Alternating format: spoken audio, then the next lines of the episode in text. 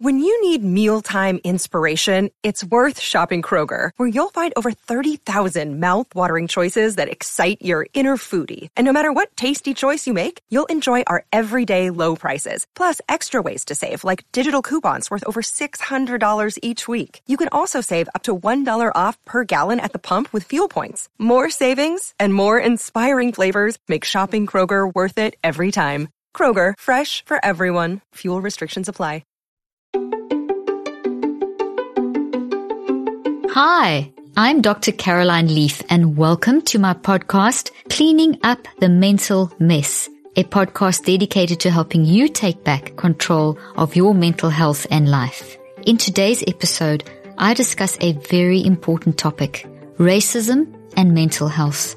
And to really get the conversation started, I interview my two son-in-laws who are both African American males on their lived experiences, how they have been targeted simply because of their skin, how racism has impacted their mental health, how they deal with the stress and anxiety and strain racism puts on their lives and mental well-being, what they wish all white people would do and know and more.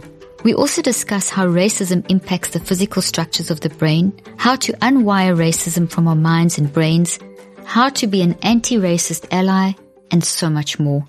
Before we begin, I would like to take a moment to acknowledge and honor all the black, indigenous, and people of color's lives lost to police brutality and racism. And to say that all my friends in the black, indigenous, and people of color community that I am so sorry. And I'm here to listen, learn, love, and help however I can. I will never fully understand your struggle, but I am your ally and will do whatever it takes to help end racism. If you have a story to share or something you would like to say, please email me. The email and contact details will be in the show notes. For those asking how to help and how to become better educated on the topic of racism, white privilege, non-conscious racism, etc., I'll include helpful links, resources, books, articles, and podcasts in the show notes, as well as links to organizations to donate to and support. And now on to today's episode.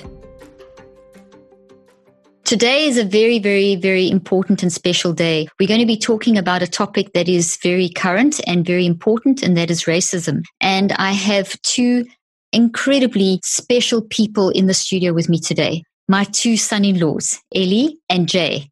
And I am so honored and privileged to be their mother-in-law. And they are amazing, incredible men, and they have achieved so much in their lives. And I'm I cannot tell you how proud I am of both of them. And they have such an, they've taught me so much. And when it comes to this, this whole concept of racism, I couldn't think of two better people to talk to. So welcome, Ellie and Jay. Thank you. I'm so pleased to have you guys with me today. It's such an honor. Very, very special to me. And thank you for being prepared to talk about a very difficult topic in this very crazy time that we're in. So can we start by each of you just telling us a little bit about you, about yourselves and your background? So if we can maybe start with you, Ellie. Sure. So yeah, I an LA native. Part of my family is originally from Nigeria, but I was born in Los Angeles and I've lived my, pretty much my whole life in the Southern California area. Graduated from college in Southern California as an engineering major, and then got into the tech field with a variety of different companies. And then, you know, years ago, I met my soon-to-be wife, Jessica, and we got married in September 2018. And then just a few months ago, we moved up to Seattle, Washington for a new job opportunity at a tech company up here. So that's where we're at right now, trying to keep things going.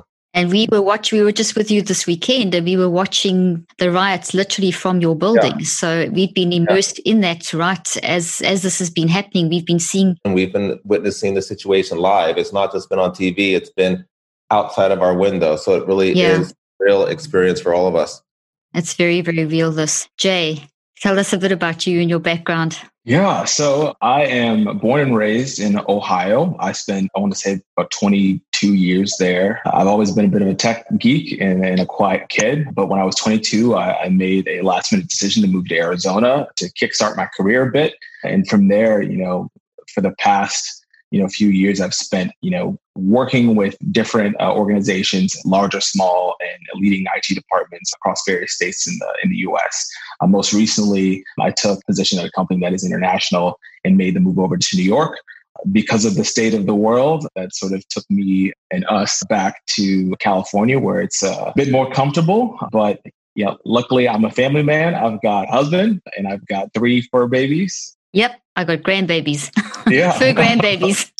yeah, and you know I, I live a, I live a good life. Life is good. I just you know take my head off to both of you because you both have had experiences that none of us can actually relate to, and it's just you know it's it's that's what I wanted to to share today. Is let's talk about your experiences. Can you talk about your lives and your experiences African American men? What that means, what that looks like living in the US today. Where we supposedly are not supposed to be racist. Yeah, sure. I'll, I'll, I'll start. I mean, I guess for me, well, obviously both of us have unique experiences because not only are we, you know, black men, but we're, you know, successful black men. And, and so, and we've lived in environments that are not necessarily the same as a lot of black men that a lot of black men experience, but we still have had experiences that are unique to black men. And for me, I guess the most visceral experience that made me realize that racism is a thing was, you know, being handcuffed at gunpoint in high school. Now, I, you know, for most of my life, I lived in uh, mostly white neighborhoods, you know, because my parents could afford to, unlike many black families. And most of these neighborhoods, uh, you know, really were about, you know, equality and respected me and didn't treat me any different than anybody else. So I didn't experience a lot of overt discrimination in school or in my neighborhood. So it came to my first real encounter with police that I felt the first real sense of discrimination. And I was in the 10th grade when I was waiting outside school, waiting to get picked up by my mom. And I see a fight across the street, two guys, two black guys, and it looked like some white and some, and some Mexican guys were fighting with each other. And eventually the, the black guys ran away. Police came a few minutes later, and I'm watching this from the opposite side of the street, wondering what's going on. Then one of the police cars drives the op- wrong direction across the street towards me. The two cops out of the car and they say, freeze, get your hands up. And both of them pointing their guns at me. And I'm just like, I was, this was, I was just like in a complete state of shock. I thought maybe they thought that one of the assailants was over next to me, but no, they were pointing at me. That's why I immediately, instinctively, like put my hands up. They said, get down on the floor. I got down on the floor. And then they came over and put my hands behind my back, handcuffed me, and then put me in the police car. And I'm just thinking, like, is this like a movie or something? I can't believe this is happening. And then, you know, from then on, they, you know, they start driving around the neighborhood asking me, oh, do I know what's happened? I'm like, this is insane. I'm not involved in any games. I'm a freaking honor student. I don't how I my backpack is still like sitting there where you guys, you know, pull me off the ground. I have no idea what's going on. I couldn't even I couldn't even speak at the time. I was in such shock. And but they had in their mind that I must be involved because I'm black and I was near the the scene of the the, the fight.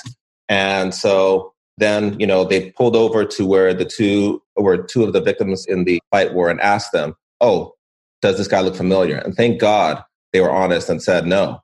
And so then they let me out of the car and said, "Hey, uh, you know, you know, we're to unhandcuff you now," and basically yelled at me to get my to you know to my hands on the car, so they unhandcuffed me. And then they said, like, now do us a favor and get out of here you know, and that was that was the end of it. It it was like, I mean, it's like one of those things that you see you see in like those you know those crime dramas, but you don't think it's really happening to you. And like at that very same moment, my mom comes to pick me up, and I tell her, or rather, my stepmom comes to pick me up. I tell her everything that happened, and she's just like, just it's just blowing her mind.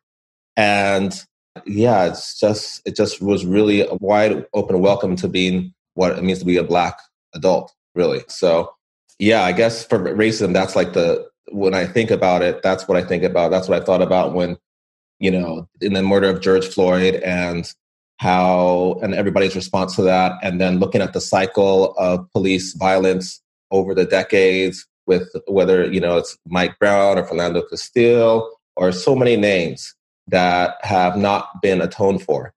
And yeah, it just reminds me that I could have been one of those names and no one would have remembered me because there was no video evidence to prove what really happened. You know, I have no doubt that the police would have said, "Oh, he was reaching for a gun." If I made a sudden move, they would say, "He well, he was reaching for a gun," or "We thought he had a gun," blah blah, and then you know my name wouldn't not be remembered by anybody. So.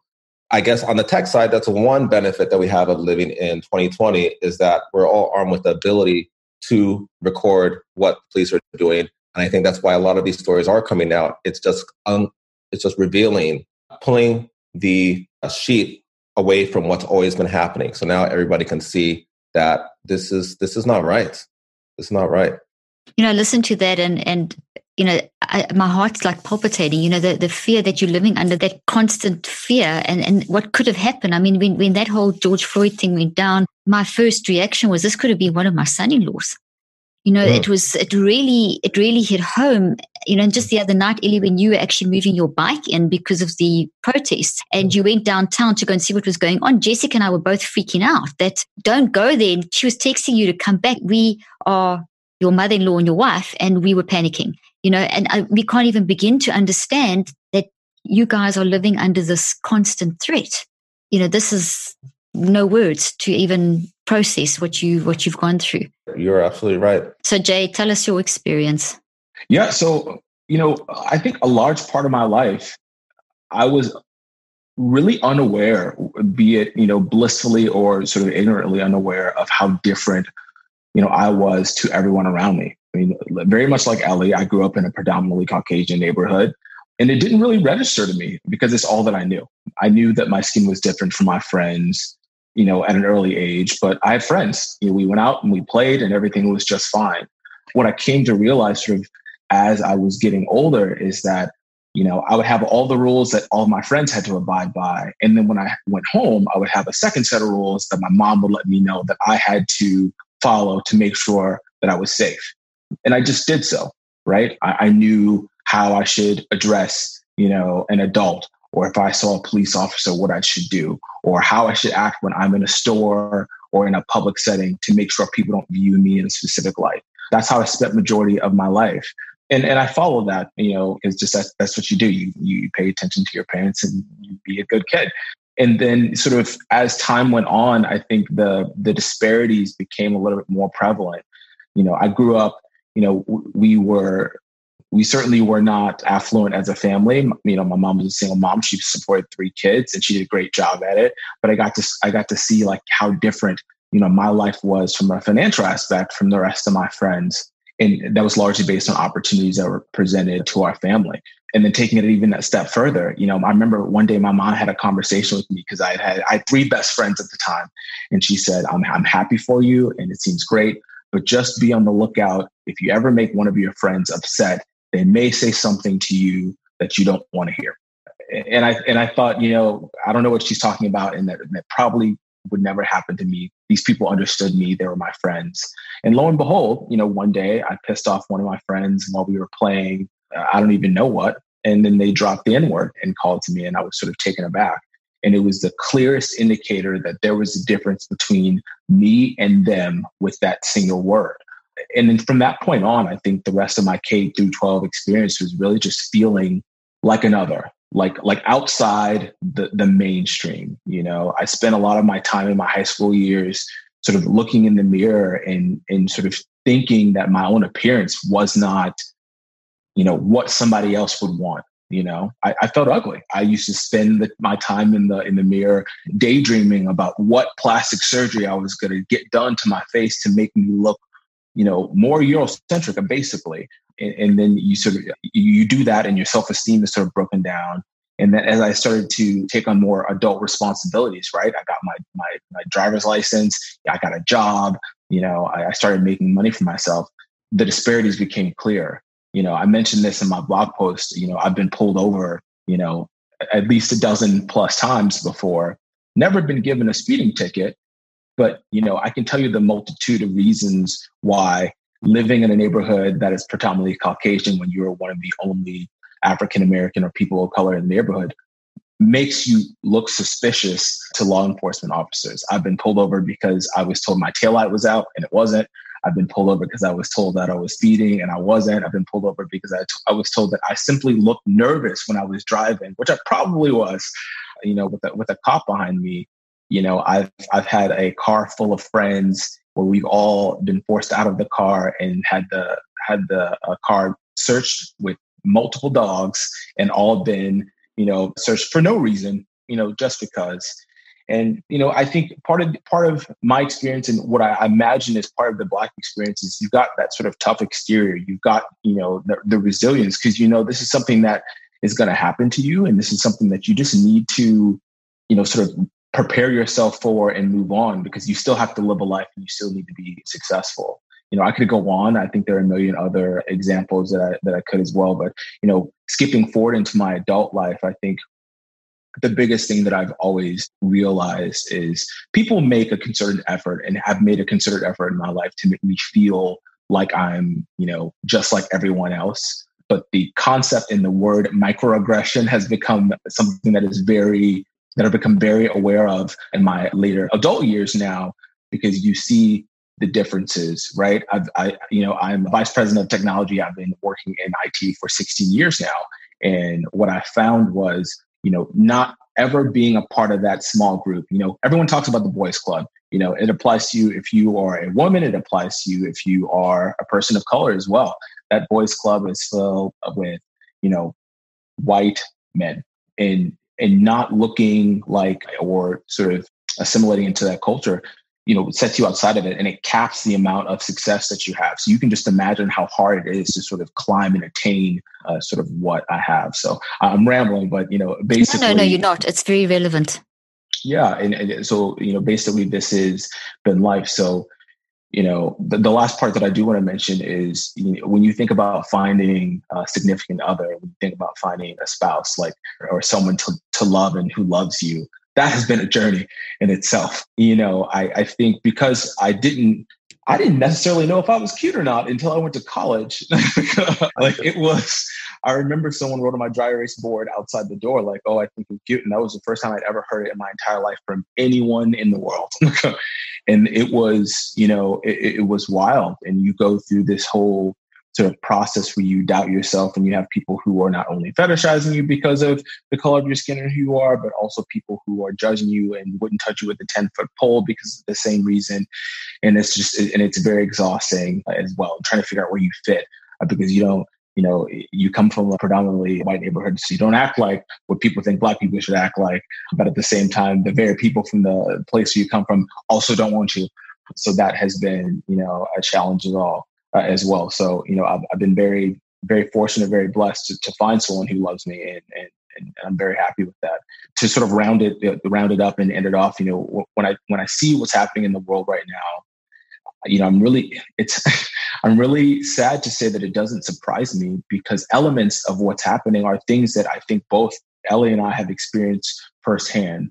You know, thank God, you know, not to the, you know, fullest extent that um, unfortunately many people who have experienced injustice through the legal system or directly from police officers have, but things that are happening every day. So the thing that is, it, the thing that comforts me is that now I feel like people are paying attention. Now I feel like people can see it because, you know, like you mentioned, technology, it's being videoed. It's it's not something that can be argued, and they want to do something about it but it's clear and it's nothing new to us. And there's a part of me that's very skeptical yet hopeful that there will be change. You know, is this going to be just another hashtag that goes on for a couple weeks, dissipates, and then things go back into to normal because it's less less effort to continue what we're doing, or is this something that's going to actually change? And I honestly don't know, but that's me.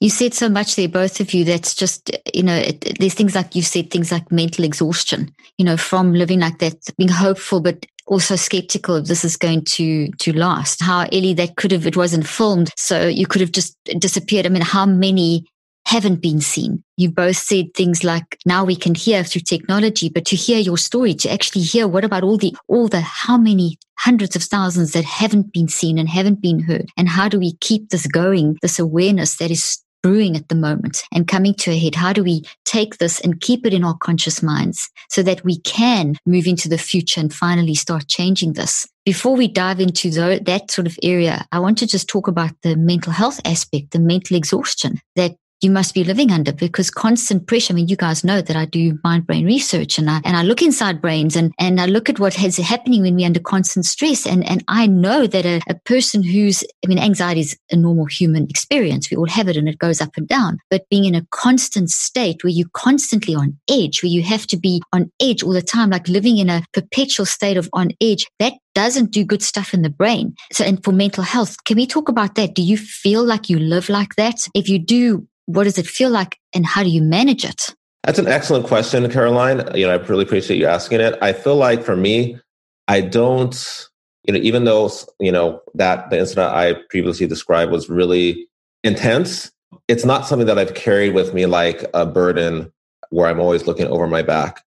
And maybe that's just because of my personality or, you know, to, to not, not hold on to things.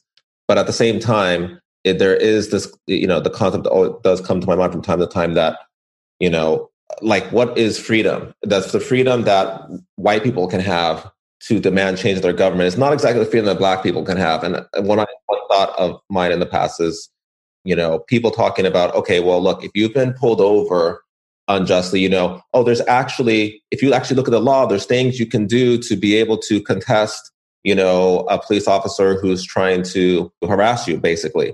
But those tools, even though they may be legal, they're not really accessible to black people because as soon as somebody who's black is going to, you know, say something that might upset a police officer, you never know what's going to happen next. So I would never try anything that I'm even legally entitled to, entitled to try half the time.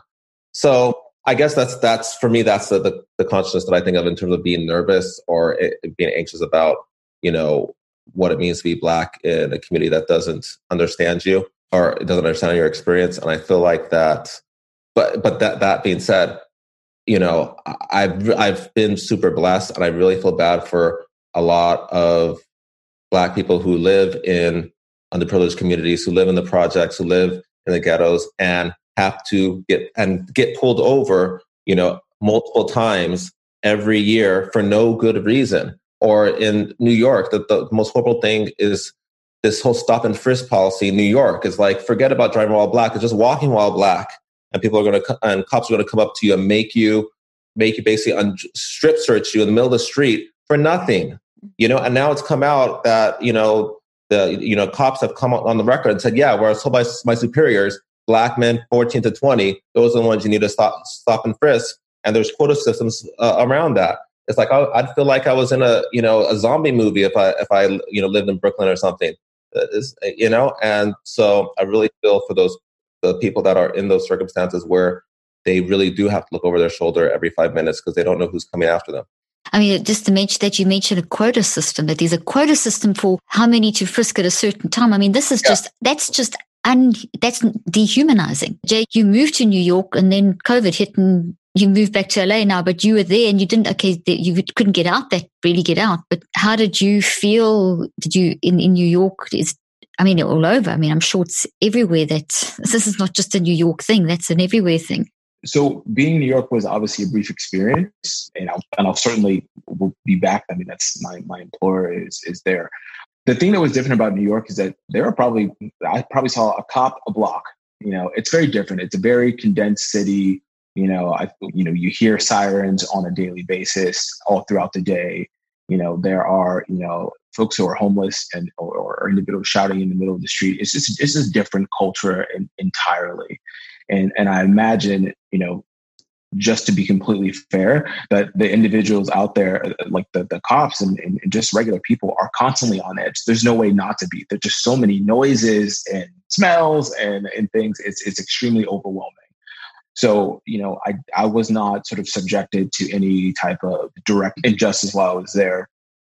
You know, even, you know, people around me would, would mention, oh, man, like that, that cop was staring at you and that person was staring at you.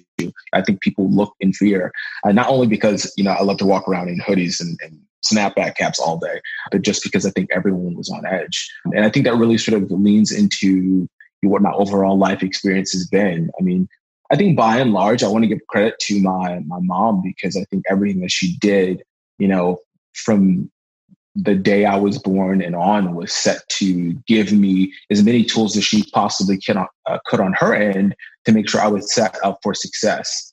You know, my My legal name is what it is. I think because, you know, my mom wanted to make sure, and I know because we've joked around about this, wanted to make sure that if my name showed up on our caller ID or on an application, that someone wouldn't immediately turn me away, you know, unjustifiably. And that's a real thing. You know, my my the way in which I speak, the way in which you know I sort of I carry myself, especially in a professional setting, I learned from my mom. You know, and these are the things that have uh, allowed me to be successful in life. I cannot tell you the number of times to this day I hear, "Oh, you are so well spoken. Oh, you are so eloquent." It's just it, it just it just happens. And and one end, like it's almost insulting though, but it's almost insulting in a way, isn't it? It's almost it's almost is because on one day, you know, I want to say thank you because yes, I am. and, yeah, yeah. And, and then and then secondly, you want to say like, you know, what made you want to say that to me, uh, as opposed to the many other people that I'm sure are around you who speak in a way that is just as eloquent as, as I, if not more. So, you know, there, there, those are the things that make you feel a little uncomfortable. But to Ellie's point, you know, I live, as far as I know, for now, one life, and I'm trying to have the best one that I possibly can. So you try not to hold on to these things so close to the chest on a daily basis. Like I want to enjoy my life. I want to enjoy the sunshine, the things I have to do, the things that I've been fortunate enough to have.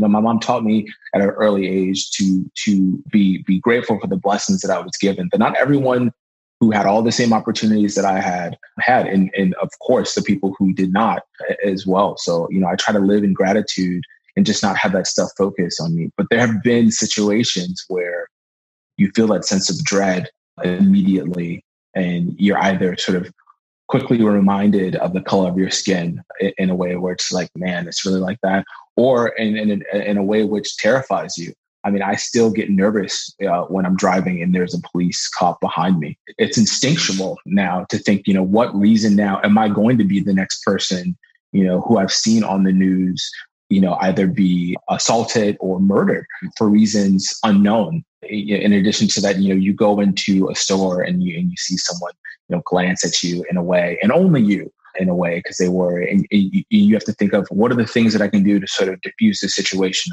Let me say a couple of words to this person and greet them so they know that i am safe you know? Once they hear my voice and they hear that i'm friendly you know uh, i've, I've seen plenty of times you know I'll, I'll see someone look me in the eye and if i'm not giving them a happy smile you, you can tell they're, they're on they're on edge you know you know we went for a, a, road trip a few days ago, just up into the mountains. of terrible geography. And we stopped to go and get coffee, and I wanted to get an ice cream. And it was an area that was, you know, probably 100% white. and when we walked out of the car, we were both wearing the same thing, you know, uh, sweatpants, hoodie, and hat. Boy, that whole scene could have frozen, and everyone stood and looked at me because I think they were thinking that I was about to pull out a sign and start protesting and looting the area that they were in right now. So that's just the life that you that you live, you know, or that that I live and that I think a lot of people But they didn't look at Jeffrey, sorry to interrupt you, they didn't look at Jeffrey, but they looked at you. Yeah. Yeah, I know I noticed immediately while people were talking, they all were talking and their eyes went straight to me and they just sort of followed me and everyone got really really silent to see what it is that I was going to do if anything. And they watched me until we got back in the car and, and left. And that's just life. Now, there are plenty of situations where that doesn't happen. I think, you know, we're both lucky enough to live in an era where people who are our age, by and large, I want to say maybe, don't exhibit those behaviors, you know, on the outset. But internally, it's those little things that make you feel like you are an other. So that's just been life. You said something there, both of you said things that have really touched me and I know touching everyone, but you said this is life. But it shouldn't be life because what you've both described are situations where you being va- you being different shouldn't be a value judgment. A statement that I often make, and it is they they they are they're making difference a value judgment. And you've both kind of indicated in different ways that you, almost your identity is being questioned. You know who your value as a, as a person has been questioned through the color of your skin by just people looking at you, the way that they or following the police following you, you're driving, you're going to work, you're going to dinner, and and you mean you, you feel on edge when there's a police car behind you, but I'm not going to feel that, and that's not that's that's a va- people have made value judgments. So this is why you have to talk so that and this is why we have to share your stories because we've got to keep this in conscious awareness because you guys know that the work that I do with the brain that if something is in the non-conscious mind you can't change it. And that's what white privileged people have to do. We have to bring into consciousness what we don't even think is there because so many times we'll think oh I'm not racist. I've got two African American son-in-laws and whatever. But there's stuff. I grew up in apartheid South Africa where when I was a little girl, there was black and white toilets, black and white beaches. There were signs. That's what I grew up with. And I came against that system as a young adult and worked in those, as you know, I worked in those systems for 25 years trying to change the systems and trying to, but I saw the results of racial discrimination. I saw what it did to communities. And you know now, and I come to America and, I'm seeing exactly the same thing. It's just like it's more. You said earlier on. It's more like passive aggressive, but it's not as it's passive aggressive constantly. But and then there's these explosions that are constantly happening, and you know that's got to change. It's time. I mean, and, and unless something's conscious, and that's why I'm so grateful for this season, which has made us aware. I'm grateful for technology. I'm grateful that we can talk. I'm grateful that you two can can dig down deep like you are and bring up very painful experiences. We need to hear everyone's stories. We need to keep it in our conscious mind because science shows that only when something is conscious, when you bring that thought that's physically structured into your brain, when you bring that into the con- your conscious awareness, you can then change it. And there's been times when my own four children, and you married to two of them, have said, Hey, mom, that's a racist statement. I didn't even know. You know, and that's what we have to do. If I think of myself and everyone who's white who's listening to this, we need to not just think consciously. Yes, consciously, you may think you're not being racist, but what is deep down inside of you? What are the cultural, structural, societal norms that you've grown up with that are imprinted in, in your psyche. Those need to come up and we need to dismantle one, those one at a time. And we can't do that if we're not conscious, if we're not listening with empathy. Yeah, I think that's a great point. We have to listen, but sometimes the first part of listening is asking the question because most people are not comfortable talking about the experience they've had. In fact, that, like, what I just told you about being arrested at gunpoint, most of my friends don't know about that. It's not like, oh, I'm afraid to tell anybody. It's that partially I'm not, it's not on my consciousness all the time. And secondly, I don't want, you know, I'm, I don't want to, to make people feel like I'm, you know, behaving like I'm a victim, you know, because I don't see myself as a victim personally. But when you ask me, well, then now I'm going to bring it up. We're in this environment where, of course, it's on my mind. Then I'm going to bring it up because it needs to be said. And so I think people need to ask more questions who do not have, who don't understand. They need to ask the questions. And people who do understand need to speak out about their experiences and have the courage to be like, yeah, this happened to me. It's not just an outlier. It's not just a random act of violence. It is a way of life. And and now you need to know that it didn't just happen on TV, that your your son-in-law experienced this, your friend, your classmate, your brother, that guy that that you knew for years, that was just like you, but he's black. Well, he's not just like you because he has totally different experience that you had no idea about. And so I think that's what we need to get comfortable with that. I was going to sort of mirror that and simply say, you know, what we what we see in the world right now, you know, isn't just you know people of color, black people, and allies you know, getting enraged simply because of George Floyd. It's because of years of watching people, you know, be murdered unjustly and going peacefully about, you know, reposting a hashtag and a photo and bringing awareness and hoping for justice and it not coming again and again and again. And now you've got people who are just like, I'm tired of talking about this with you. I'm tired of trying to explain it peacefully. I'm tired of you telling me that I'm not, you know, raising my voice or protesting in the correct way, I'm upset and you're going to have to hear that. So I think, you know, there, there definitely needs to be some understanding from people who not only are not aware of what it is that's going on because their privilege or their, or their own experience has allowed them to, you know, to not have to experience it, you know, taking the time to understand what that difference is and then also taking the time to try and empathize with people who are you know who have lived this experience for their entire life and and, and try and uh, recognize how, how they feel and sort of take it from there. Because you know at, at this point you know we we've sort of popped the top and and the state of the world is what it is. And you know we're looking for some justice we're looking for some real change. But that dialogue you know when when, when we do have an opportunity to have it really needs to be one of you know listening you know to people who have these grievances and, and have this hurt inside them and, and, and try to understand it from their perspective Very good. Both of what you've both said is incredibly good. And you know what? When you think about you pop the lid in terms of the brain and the mind, thoughts are real. So the thoughts that I've grown up with that have been imprinted, the, the experiences that you've had that have been, and these years of racial injustice, and not just, as you say, it's not just George Floyd and, and these few people we've mentioned. It's it's years and years that these, are, and this is coming through the DNA. This is this is generational. This is epigenetic. Thoughts are real. You can't push them down. They have a volcanic nature, and at some point they will explode. So we are seeing the pain of generations exploding. And we are in a, you two both being tech um, IT gurus, literally. This is actually an ideal age that we live in to spread this and to keep this thing alive. We have a distinct advantage in this time now to make a difference because there is a shift culturally, there is a shift in awareness with the younger generation. There's a definite change. There's a much more of an awareness, but there's also the opportunity to keep it alive, to keep the flame burning like the Olympic flame keeps burning. We also can use the COVID example. How quickly did the pandemic take over the world and the whole of humanity for the first time in history were globally facing the same common enemy over literally within a few days. So if, if, if, if we can take the virus as an example, how quickly humanity, all of humanity had this focus on one issue.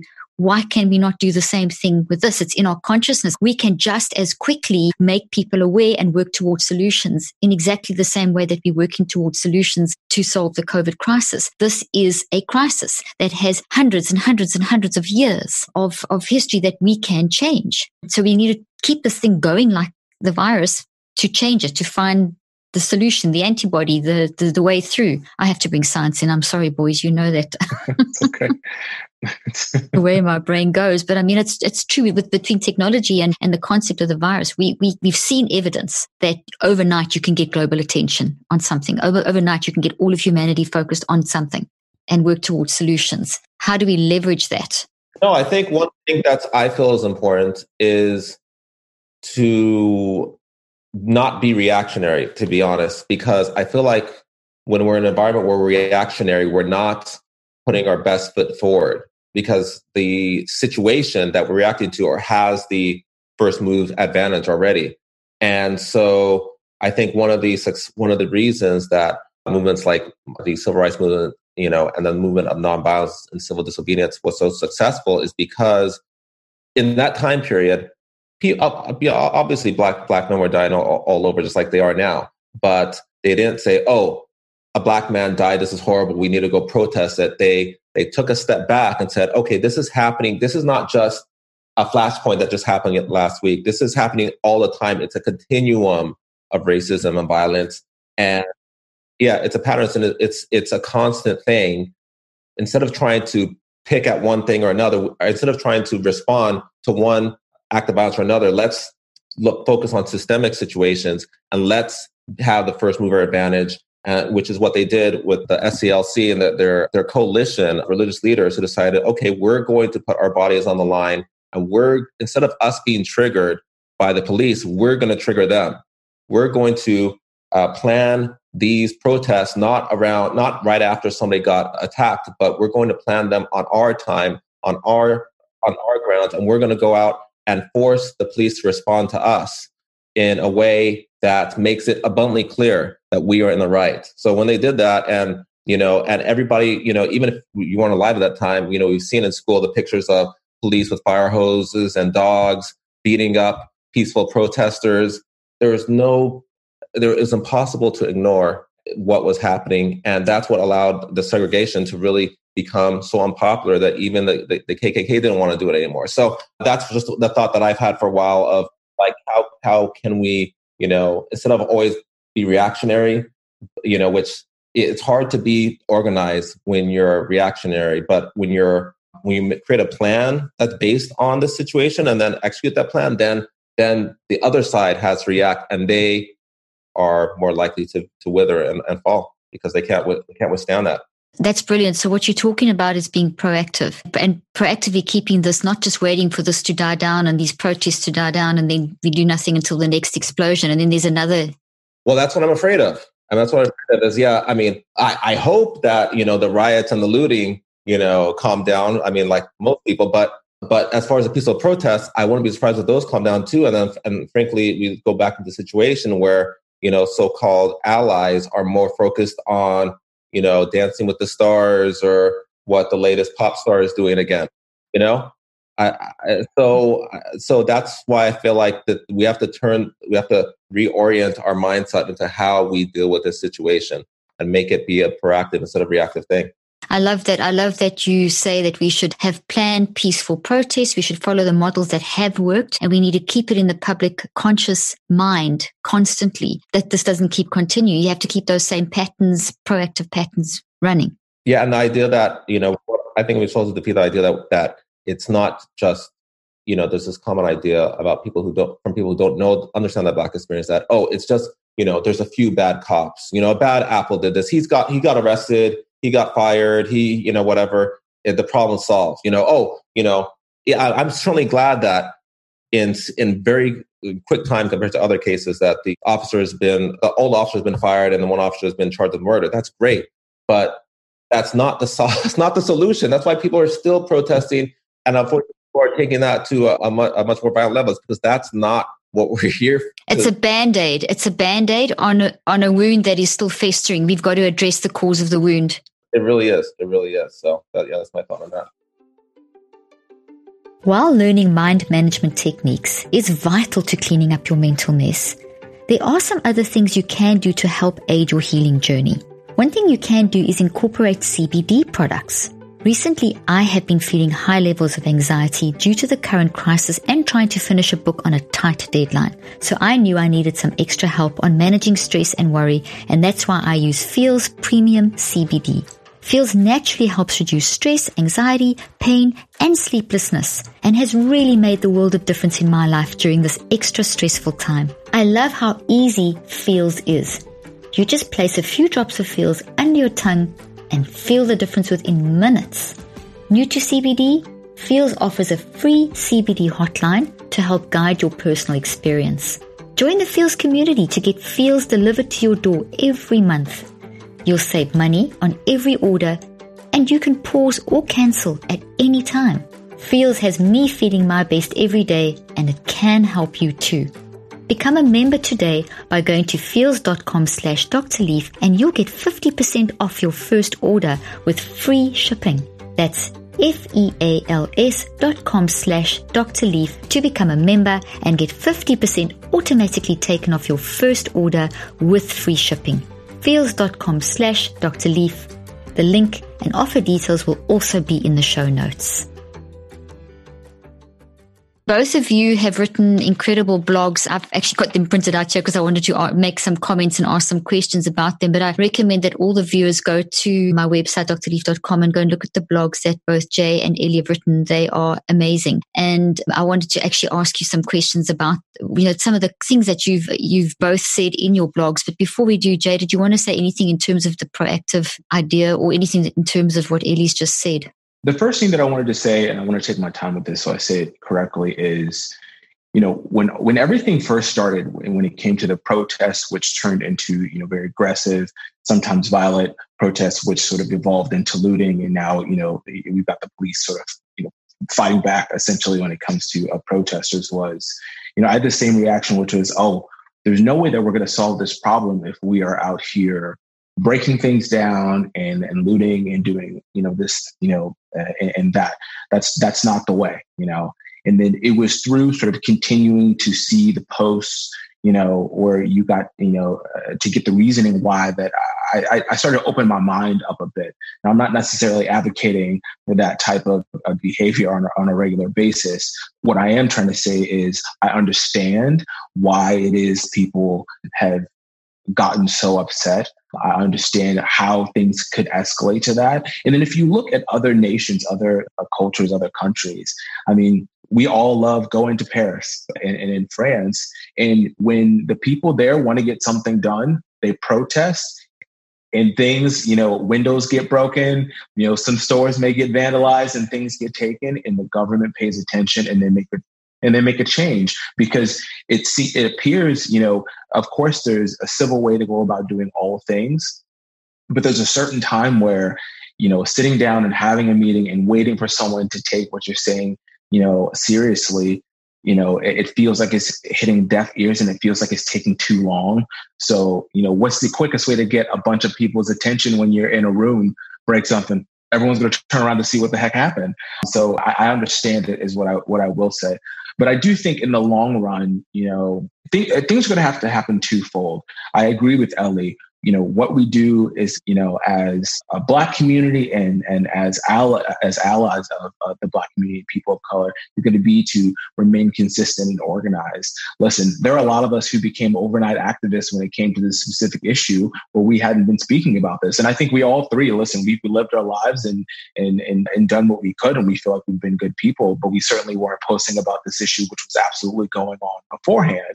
And i think that's a, that's a fair assessment. I, I judge myself against the exact same thing, you know, because a part of you, yeah, part of you, you know, part of it is out of sight, out of mind. And the, and the other part is what I went back to saying before was I want to live a good life.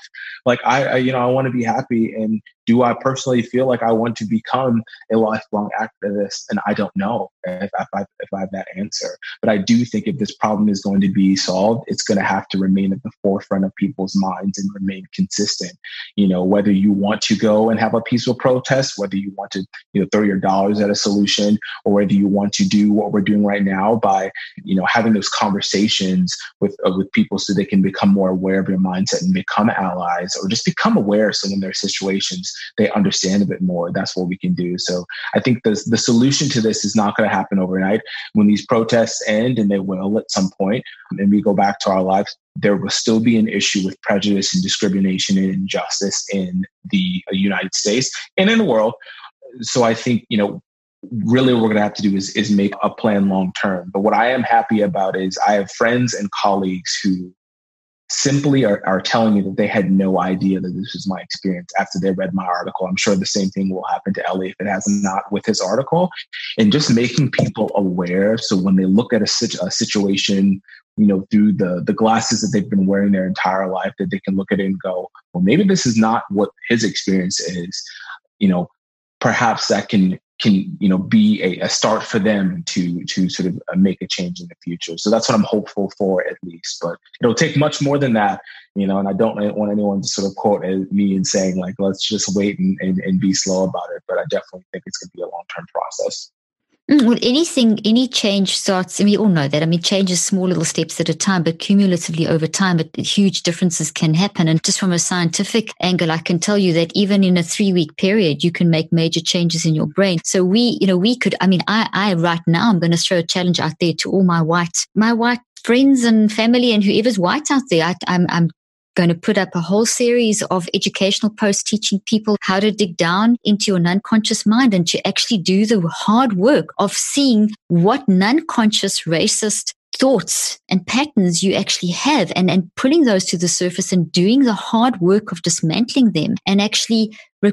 reconceptualizing them into the into the right way of thinking. I mean, this applies to all the work that I do with mental health. This is a toxic mindset. Racism is a toxic mindset and it is causing brain damage. So if you've got that inside of you and you think you're not racist, but you're white, you are privileged and you may not be consciously racist, but you are white. So you can walk into a store and, and like Jeffrey Jay walked into a store and Jeffrey's white and Jay's and Jay's black and they looked at Jay. That is a mindset that we have to dismantle. We have to pull that up and we have to do that hard work. And white privilege, we don't want to do that. It's time for us to start doing that. So I'm going to put a challenge out there. I'm going to give you the tools to be able to do that. Everything I teach on my page is about dealing with our toxic issues, dealing with our trauma. And this is a toxic trauma. And let me tell you from a scientist point of view, and I do this research, I'm a brain scientist, that when we have a toxic thought, we are damaging our brain. So us not dealing with this stuff is actually causing a toxic damage in our brain. You can't sit on the bylines. You either are anti-racism or you are for racism. So if you're not doing anything anti this toxic mindset, you actually have a toxic damaged brain because you're just sitting on the fence. You can't be a bystander that is causing brain damage. So don't think you're not affected. Every person who is not operating as a decent human being, reaching out there and valuing every human for who they are and not seeing differences of value judgment, you are causing brain damage in your brain. And this is not acceptable. This is not something that we can keep on perpetuating through the generations. This is something that we can proactively do. And that's something within three weeks I've shown with my research and neuroplasticity. And there's much, many other areas, scientists that research in this field of neuroplasticity, but you can change a mindset. And when we change our mindsets, if you do collectively, if there's a whole, if there's thousands of us, and I challenge you, I have thousands of people that are listening to this and watching this now. We can get this,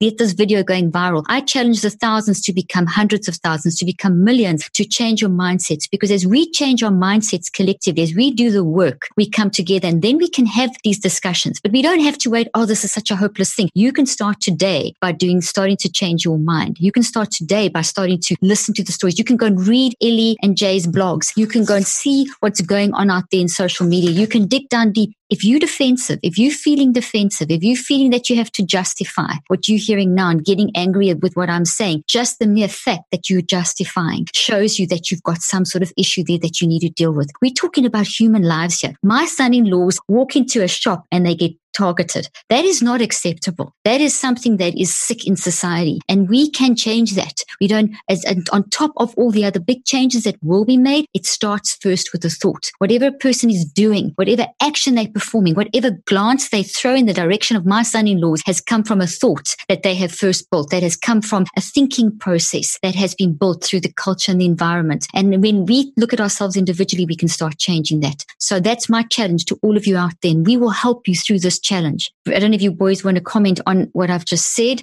Yeah, I just want to say, no, I totally agree with that. And one thing I was thinking of is, you know, one of my hobbies and passions is sailing, which is, you know, ironically something that only only mostly white people do. But the bottom line is that, you know, the I really have understood or understand more and more about your your analysis of the brain. And it does seem to me like it is a sailing ship in that you're out on the ocean.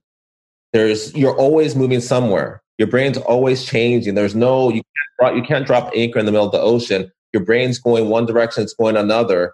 And when it comes to this issue of racism, there is no neutral ground. There is no anchor. You're either if you're at the helm, you can't not be at the helm. You can't say, "Oh, I'm not racist." But if you're not directing your ship towards against racism, then your ship's going to drift, and it's going to it's going to end up in, in, in an environment where you're it, you call it apathy or ignorance or whatever, it's still supporting racism.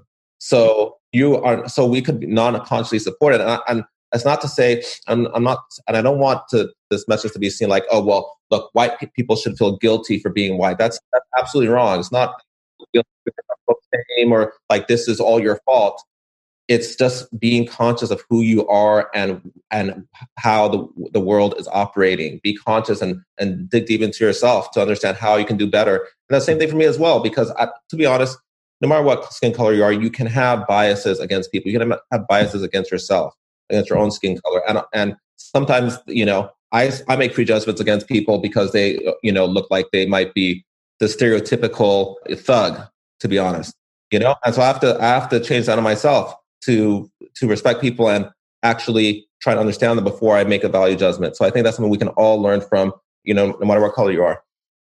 Oh, that's that's excellent. Yeah, Jay, you want to say anything? Uh, yeah, I, I, think I would I would just say you know prejudice is, is prejudice is something that is going to exist forever. I mean, you you you look at something and you will make a judgment on it. It's how we it's how we operate in the world. It's how we sort of you know try to make sense of of the world around us at all times you know i think it's what we do in those moments when we're making quick judgments that are going to have an impact on how others are treated and how other feel, how others feel in, in the world. And i think that's a hard thing to do because the first thing that you need to do as an individual is look internally and, and, say to yourself, what are the areas in which I'm making quick assumptions about? You know, what are the areas in which I assume someone's behavior when I don't have any personal experience on it or with this type of individual? I can't tell you the number of times that I became the exception to the rule for people whose family had never had a black person in their house before or who had a black friend before. And then their entire world opened up when it came to that, you know, and,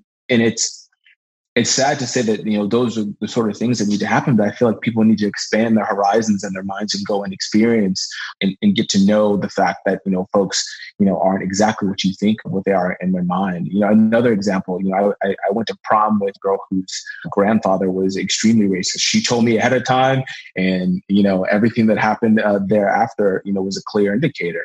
You know i took her to her prom and he wouldn't get out of the car when we were taking photos with the group of I think 30 other people. When our when the pictures went up, she told me that you know he he cut out my portion of the picture and, and covered up with another uh, frame.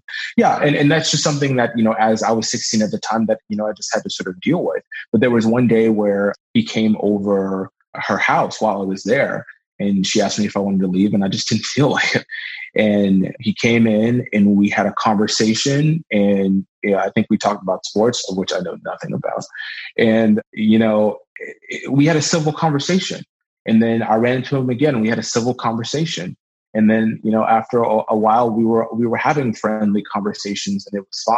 So I think it it works it works both ways. I, you know, I, I, became the exception to the rule for him because now I wasn't looking at him as an, an immediate aggressor who I needed to sort of prove a point to. And he eventually, you know, wore down you know, his preconceived notions about who I was based off of the color of my skin. Now, every situation isn't going to be like that. But what I am saying is that it is proof that if you put yourself in situations, your mind may change about an individual in the end.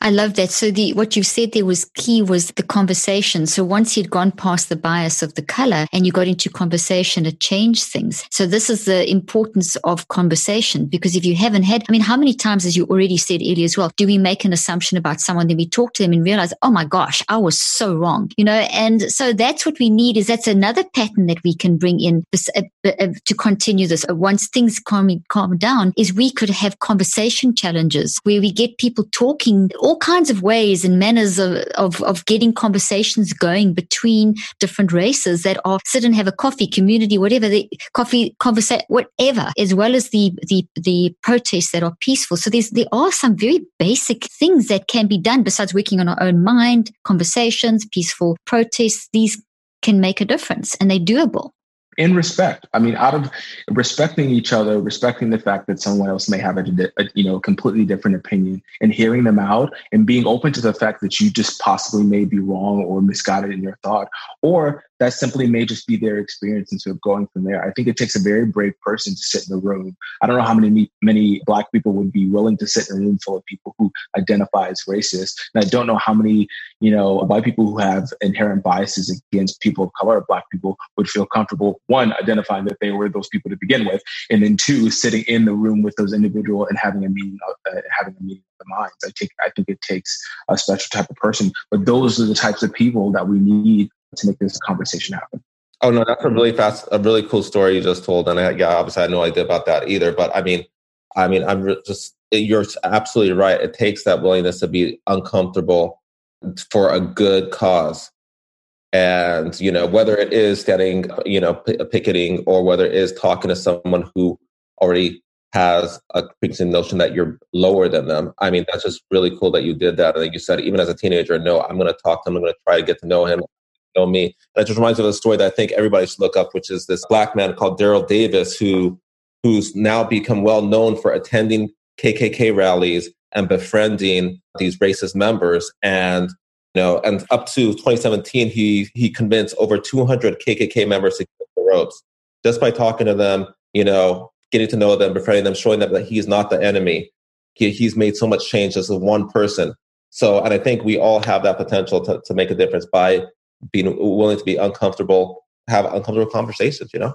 Yeah, and I want to, and I and I just want to throw in two points. Sorry, we're we're we're going off on tangent. Two things, because the first thing that someone I'm sure who heard my story and heard what you just said is going to say is it's not my responsibility to make someone who has a prejudice against me more comfortable with me being around them, and that is that is a that is a valid point to make. You know how why is it my job to have to do that? Someone should be able to you know meet me halfway, or simply just not have those thoughts at all and, and, and that's also a valid point. All I'm, all I'm saying is if you are an individual who is willing enough to, to take that step, that is one single path in which the conversation could start. An alternate path could be being in the position of the person who had the who has the biases and making your own self uncomfortable and challenging your own beliefs about you know individuals who may have prejudices prejudices about and, and, and making the effort and, and, doing the work as well. So I, I, just wanted to throw that out there because I know if I was listening to this, I would say, well, hell, it's not my job.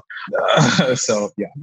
the, and you've raised two very valid points. We can do the work ourselves, and yes, it may not be our job, but as humans, we we need to start talking. We need to have conversations, and I think that uh, if if what make may make it easier to have a conversation when you think, hey, it's not my job to convince you. No, it's not your job to convince you and to have expectations. I, I agree with what you were saying then, how people will feel that. But at the same time, is if we agree to disagree, but we have a conversation about agreeing to disagree and finding but there's probably something we can dis- uh, can agree on. So we're not coming in i'm not trying to convince you you're not trying to convince me. I just see you as another human. Can we see each other as as humans and, and, and have a conversation. Then there's, you know, what you choose to do with that afterwards is entirely up to you. You can walk away more racist or less racist or more angry or less angry. But at the end of the day, it's a choice that you have to make, bearing in mind that if you are constantly angry towards other people, even if they don't change, that anger that you keep in you is damaging you you know so it's right. damaging the, the the victim and the victimized in in that situation so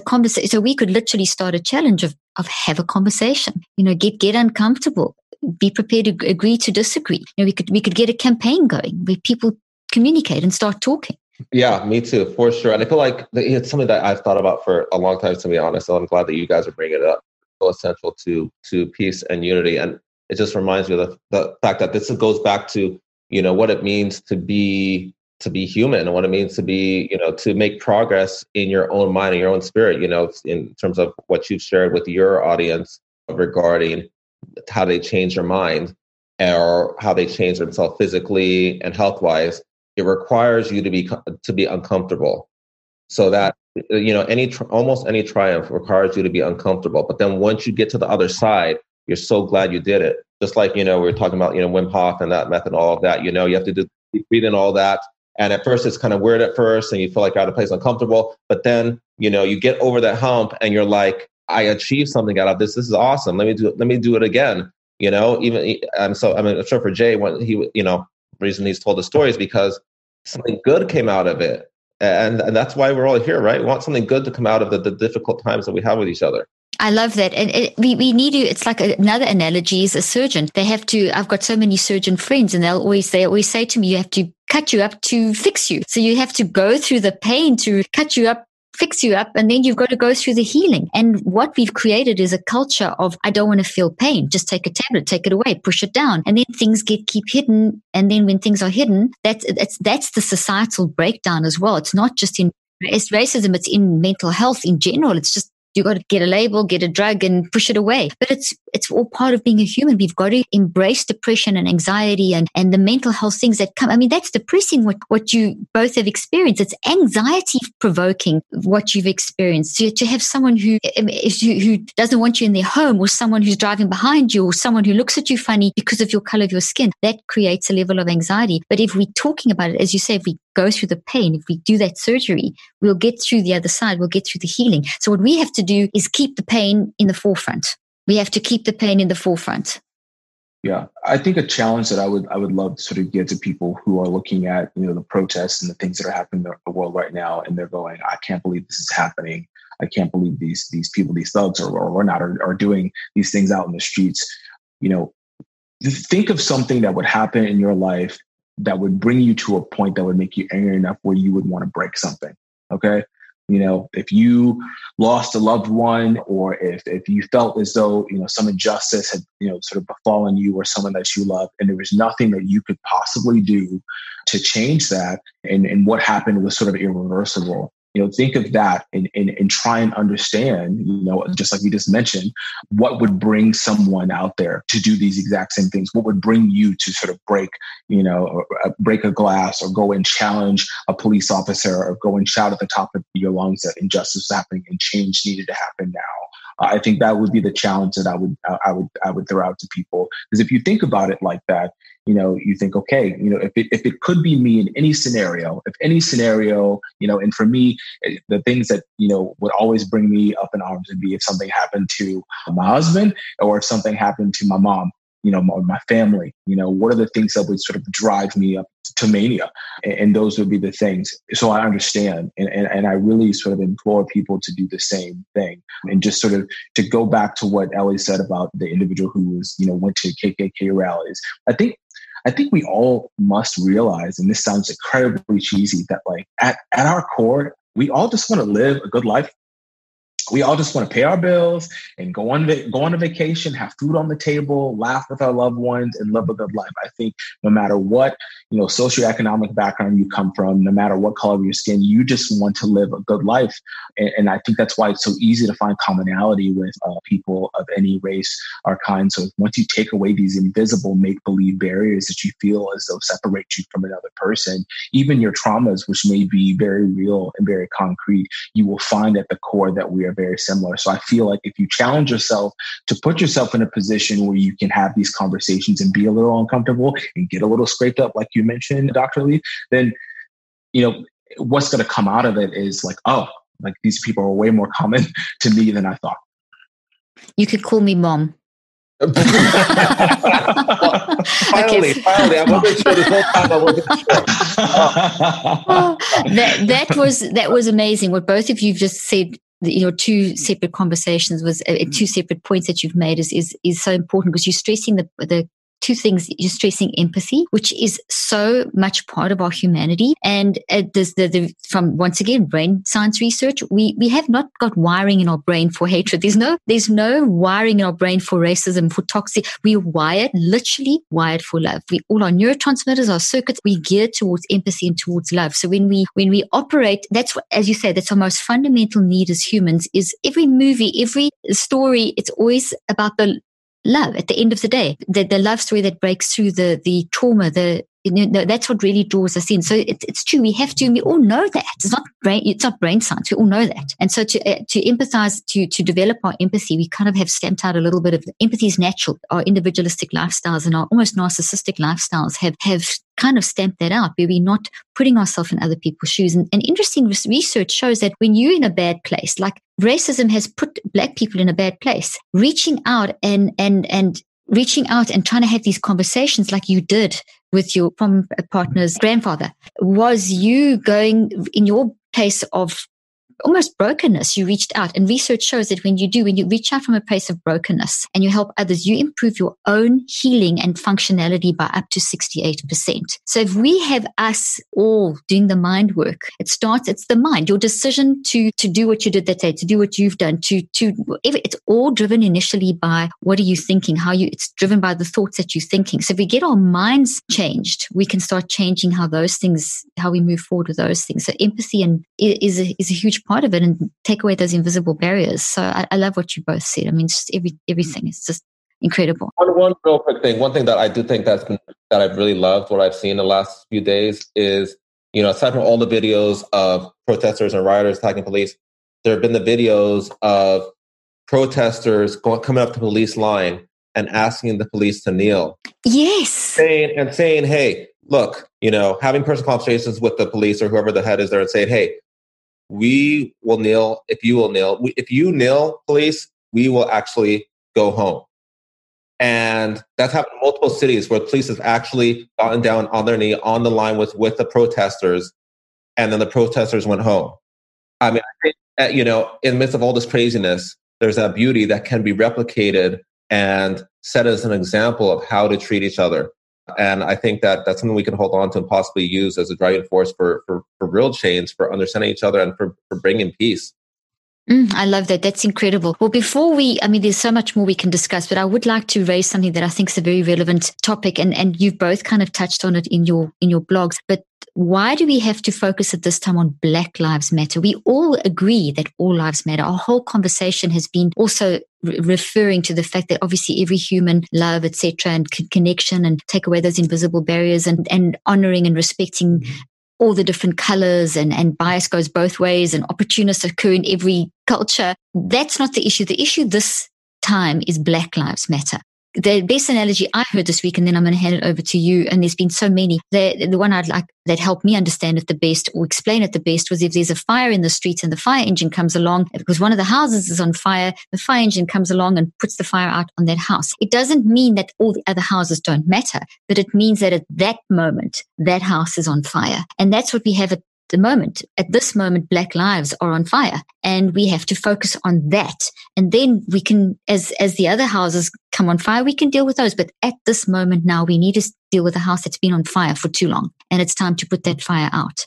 Yeah, I mean, it, it's funny because I was going to use an analogy as well that I sort of more identify with. You know, everyone at some point in their lives have been to the emergency room. And when you go to the emergency room, everyone is there because they have an issue, right? Maybe you have a toothache or you've got a temperature you know your arms in a cast and or uh, and, and there's some sort of issue you are in need as well. Everyone there is in a need at the moment. But then someone comes bust in the door and they're bleeding and they collapse on the ground. And then you see the people from behind the emergency room rush out and take them back. All of a sudden you who've been sitting in line for two hours now you know they're skipping ahead of you that is what I think about when I think of this issue. It is an emergent issue, and it is something that everyone needs to pay attention to. It's not negating the fact that you too may have problems. We all have problems. We all have things that we have to deal with. That this it's that this is a serious issue that is not being solved that needs immediate attention from people. So yes, absolutely, Black Lives Matter, and we say it because we feel as though they have not been honored in the way that they should be, in the way that other lives have been, and it's an emergent crisis. Okay, that's my new favorite analogy. That's a an excellent analogy. It's a great one. It's a great one. Yeah, yeah, that yeah. really, really hones in on the issue.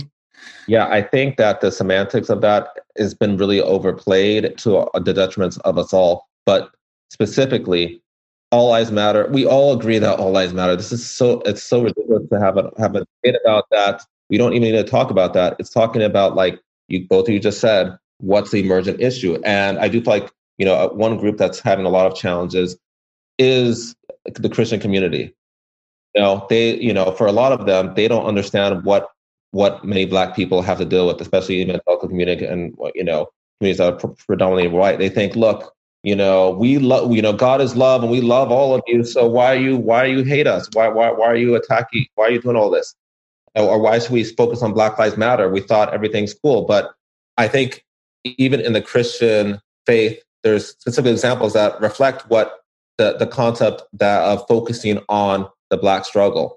And I know some of them that we've, we've discussed recently were, you know, you know, the parables of Jesus, you know, losing one sheep out of a hundred, or the parable of, you know, a shepherd losing one sheep out of a hundred.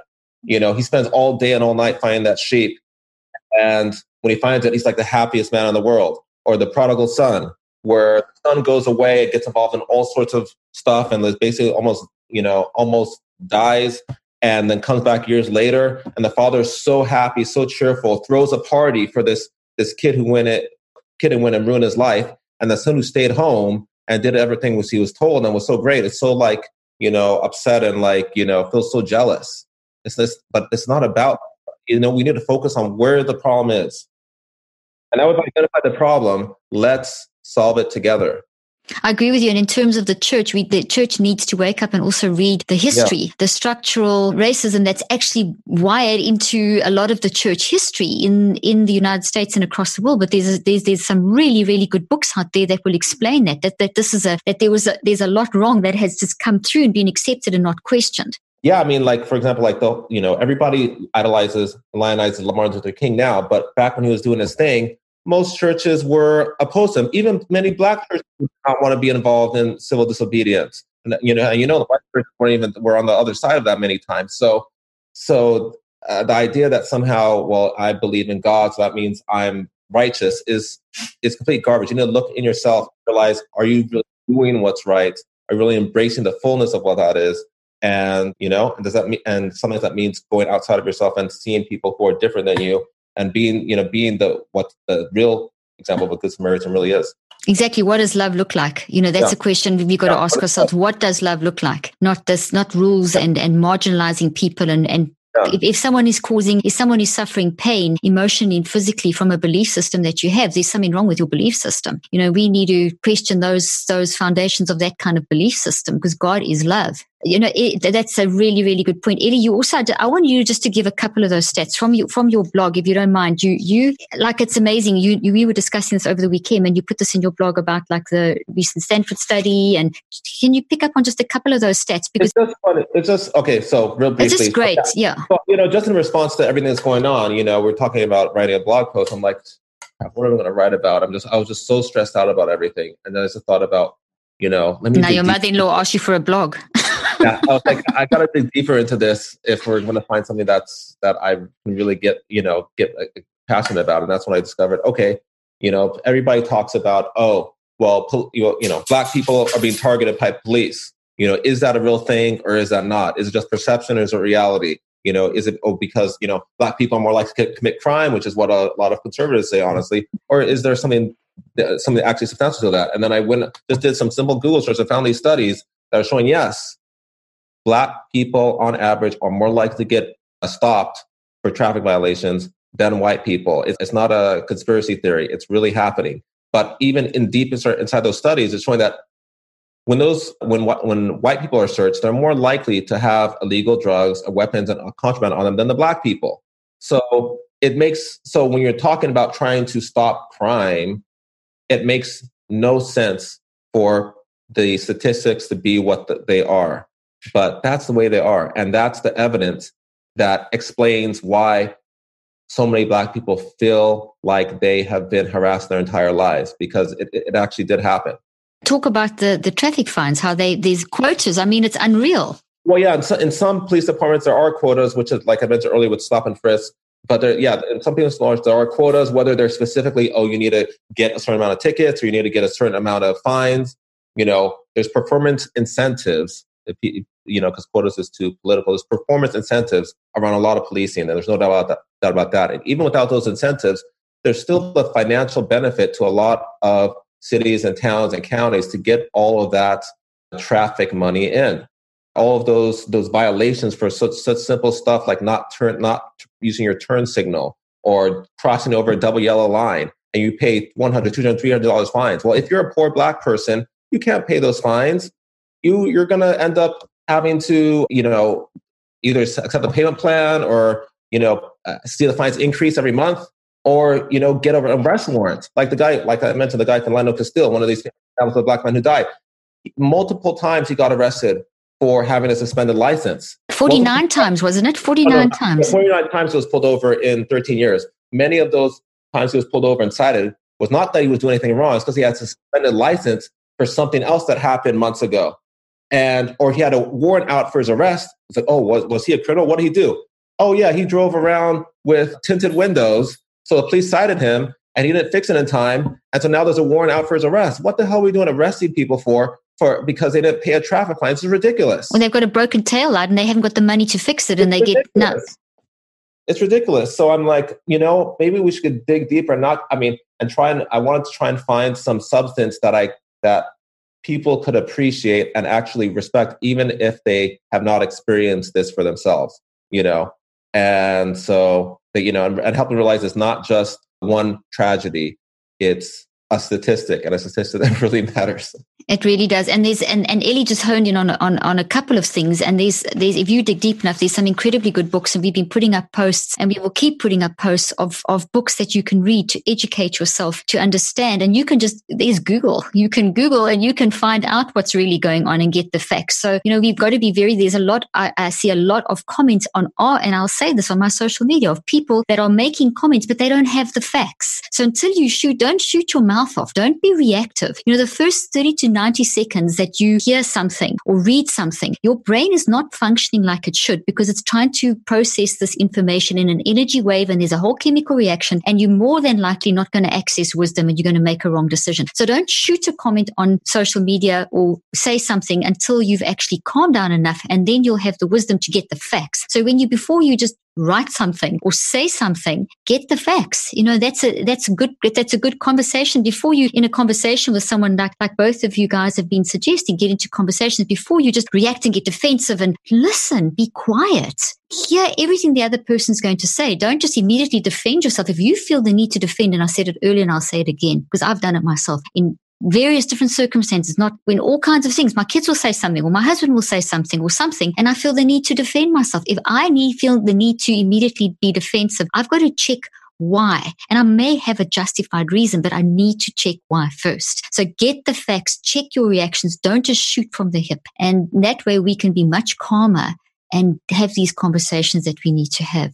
You guys have been outstanding. I'm so proud of you. I love you both so much. And I want to announce to the world how proud I am that you are my son in laws, that I'm intensely proud of you, that I have such high regard for you both. I think you're both absolutely brilliant. And I have learned so much. You've enriched our family. You've enriched my children's lives, Jeffrey and, and Jessica, and all of our lives. You mean the world to us. And I want to thank you for that. I want to honor you both and thank you for doing this very hard conversation. It's not easy to have this kind of conversation. But I don't believe it will be the last. I want to invite you back again, and I have all kinds of plans. And I think you both know me well. When I get plans, and you know Jessica and Dominique, then lots of things are going to start happening. So I just want to thank you both. And before we go, is there something that each of you would like to maybe just say in closing? Yeah, I, you know, one thing I really appreciated about you, Caroline, when I got to know you is in your teachings, you're always about fear versus love. And how fear is so destructive and love is so creative. And I see that in this situation as well, is that the fear is really destroying us. It's destroying police officers when they pull someone over. It's destroying the uh, people who get pulled over because they're black. And it's destroying people when they're trying to figure out how I'm going to respond to this crisis that we're experiencing right now. But at the same time, the love can also come in that environment and o- overcome the crisis that we're experiencing and actually give people a good reason to cry, to be honest. So I would just encourage people as they're trying to go about their day, like how can they show more love? How can they respond with love to these situations, especially towards people who they have been, who they have not seen as their peers? You know, whether you're, whether you're, whether you think about, you know, how Jesus Christ lived, or think about how Martin Luther King lived or, or Muhammad Gandhi, you know, how can we bring more love to accomplish the goals that we want to see in our world. I love that. That's beautiful. Thank you, Eli. Jay. Yeah. Um, you know, I, I, think what I'd like to say, you know, for the people who are watching this right now, if you've made it all the way to the end, you know, and, and you haven't turned it off because we've gone on, you know, I, I imagine that there are going to be people, be they white or black or a person of color who disagree with some, if not everything that we've said in this conversation. What I will say to those people is, you know, there must be a reason why we've spent this amount of time to talk about these these things. Uh, there are people out on the streets who are willing to risk their own safety to make their voice heard and make something known. I, I would challenge someone watching this to think for themselves why that might be and even if you don't see the logic or it makes absolutely no sense to you, to try and dig deep down and understand a scenario, like I mentioned before, that would sort of bring you to this very same place. And just do some do do your homework. There are a ton of resources out on the net right now. Some of them may seem like complete you know fabrication and lies based off of your personal experience but they're true to someone they're true to someone's life and there are many people out there who are showing you that they're it's true to them or they identify it with it as well so my challenge would just be to open up your mind because uh, in in my promise, and I'm sure all, all of our promises are that we we will do the same to have a meeting of the minds and, and be open to having a conversation and and, and, and, and solving as much as we can. And then conversely, there are probably people of color, uh, Black people who are watching this, and and they don't think that we are being harsh enough or or militant enough or and that we need to do more and, and we can't go about this in a peaceful way and to that i would say the exact same thing Absolutely brilliant, both of you. Thank you. This is incredible. I want to encourage you all to share this video. Share this. It's on YouTube. It's a pod on podcast as well. Share this. Get this word out. Watch the space because we will be back with a lot more information and to help you. Those challenges I've put out there in the beginning about changing us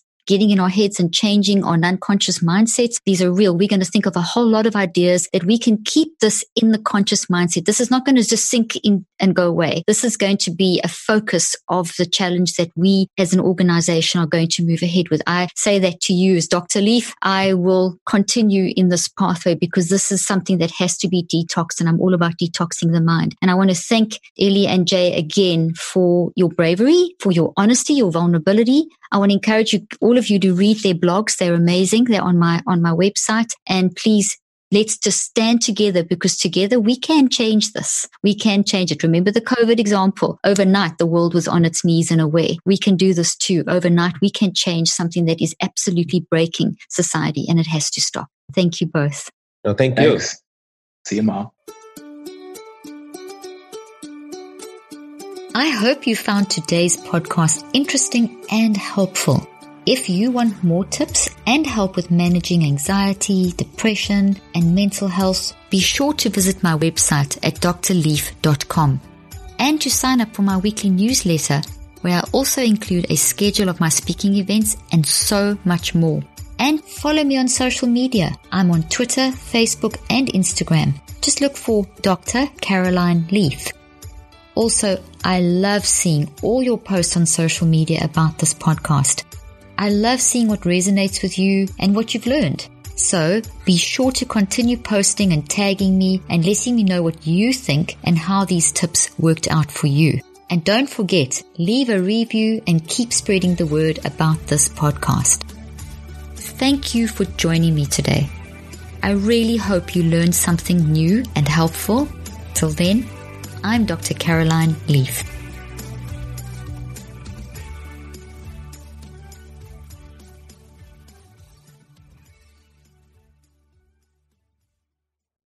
This podcast represents the opinions of myself and my guests. The content here should not be taken as medical advice. The content here is for educational and informational purposes only. Please consult your healthcare professional for any individual medical questions you may have. While we make every effort to ensure that the information we are sharing is accurate, we welcome any comments, suggestions, or corrections of errors.